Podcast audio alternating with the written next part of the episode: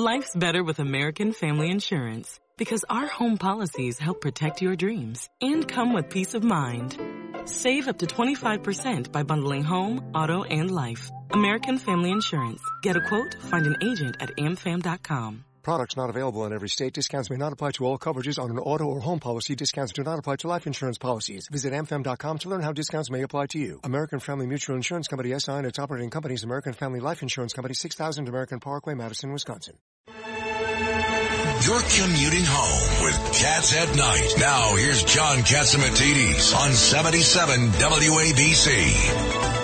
Now we have with us uh, Florida Republican Congresswoman Kat Cammack. She joins us again on Cats at Night. Uh, Congresswoman, tell us the latest. What do you think McCarthy? Is it a can... real cat fight? Will McCarthy pull this one out? hey, everybody. Yes, uh, you know, I said at the beginning of this week, despite several of the challenges and uphill battles that we were facing, I said I think we will one, have Kevin McCarthy as speaker when it is all said and done. And two, I think we will be better for having gone through this process. And now, three, I will say that tonight at 10 p.m., when we reconvene, I think that this will be the final ballot where we end it with a speaker, a Republican speaker, and we will be able to swear in all members of Congress and get to work. That's a, a wow. You're highly confident. You, pre, you feel good about it? I, I do. You know, John, I, I have, uh, I, along with several of my colleagues, we have had several sleepless nights this week. We have been working our tails off, um, really working through some of the finer points of the, the rules package, which has been the uh, sticking point of all of this. Um, and that has been challenging because, you know, obviously people's tempers get, you know, uh, a little flared and emotions run high and um, the goal has been to have as many people in the room that are cool, calm, collected, being thoughtful about this process, making sure that we get the most conservative rules package that really gets to the core of all the things that we've talked about for, gosh, years. And we're actually now in a position to do it. And so I, I think that has been um, a long process, but a worthwhile one. And I'm very confident after we saw 14 people flip their vote to Kevin McCarthy today uh, after a, a logjam of sorts.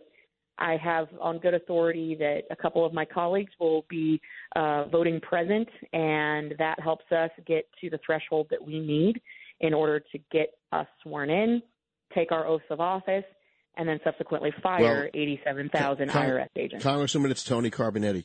If hey. you have 100 days, in the first 100 days – if you start beating back some of these harsh regulations against energy that the Biden administration has imposed, if you govern effectively, people will forget all about this. This will yeah, all be you know, in the rearview mirror. The yeah, first hundred days, grab it and run with it.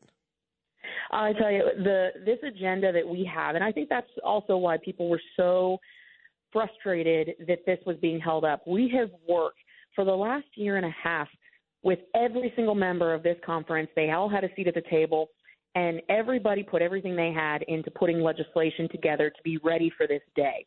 The day is here. We have to seize the moment. We were given the majority by the American people. It's time to lead.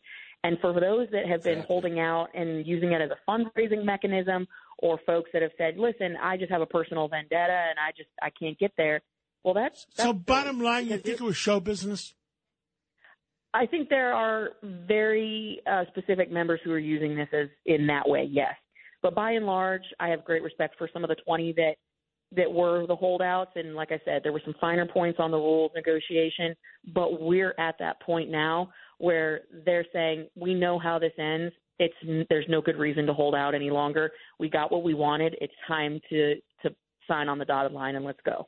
Congresswoman, it's uh, Judge Richard Weinberg. So, which issues are you going to be hitting first?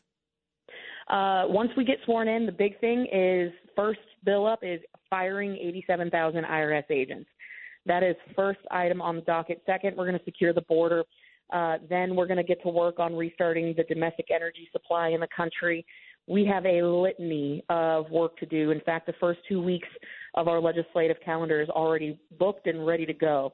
So I'm really excited, and I know members are ready to get to work. And uh, I just appreciate you guys taking the time to hear about what was really going on behind the scenes because so much of what the media has reported has been factually inaccurate. the rules package that has been negotiated actually took place over the course of several weeks and months, and it hasn't changed. Um, there's just been, like I said, some some things that got misreported, and people were getting a little bit personally. Uh, they felt like they were being personally attacked, and that's not helpful. That's why I said, you know, it's it's important to acknowledge that there were a lot of people with cool, calm heads in this process getting us closer to the things that the American people care about. Congresswoman Cammack, I want to talk to you about the Department of Energy's recent report that was released late December, obviously kind of right there under the radar, that the Keystone XL project would have created up to 59,000 jobs and would have had a positive economic impact of up to $9.6 billion. Is there any hope to revive that? I mean, this is such a this is such such a damning report against the Biden administration. Just how devastating his his energy policy has been for America. Yeah, absolutely. And uh, while I specifically I hadn't seen that report, I can tell you uh, several months ago we were uh, doing an event with Americans for Prosperity and showing the true cost of Washington, where we lowered the gas prices down to the day before Joe Biden took office, and that was two dollars and thirty eight cents and uh, that was at that point in time more than a dollar cheaper than what people were paying at the pump. So, uh, one of the people that came to this event, they actually said, you know, I actually got laid off. I was a welder. I worked on that pipeline, and I moved to Florida because the job wasn't there for any, for me anymore. And I recognize that this administration, they don't believe in domestic production of energy, and that's national security. So that's why I'm that's in the Sunshine State. That's what he said. But that's what we have to get a hold of. And part of what we're doing with this new Republican majority is we're going to hold these swamp creatures, these unelected bureaucrats that control so much of the regulatory environment, pushing domestic production out of business. That's where we're going to hold them accountable and defund them.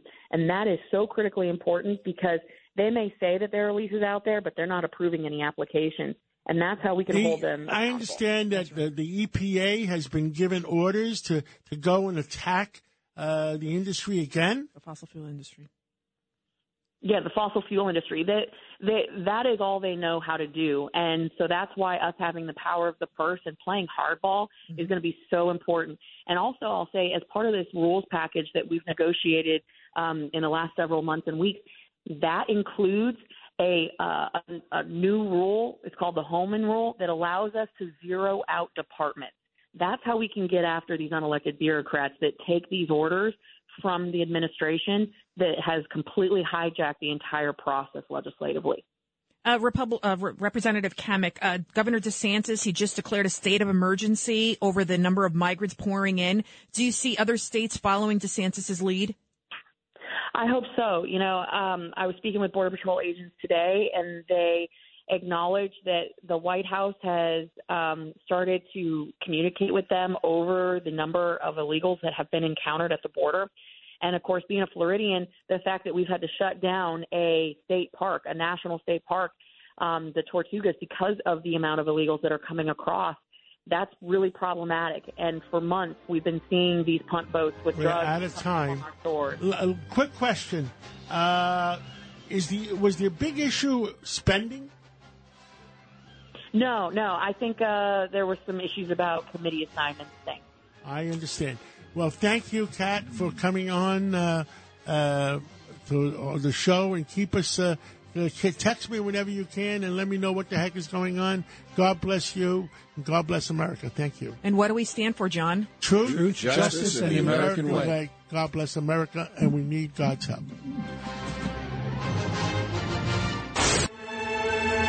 You're commuting home with Cats at Night. Now, here's John Catsimatidis on 77 WABC.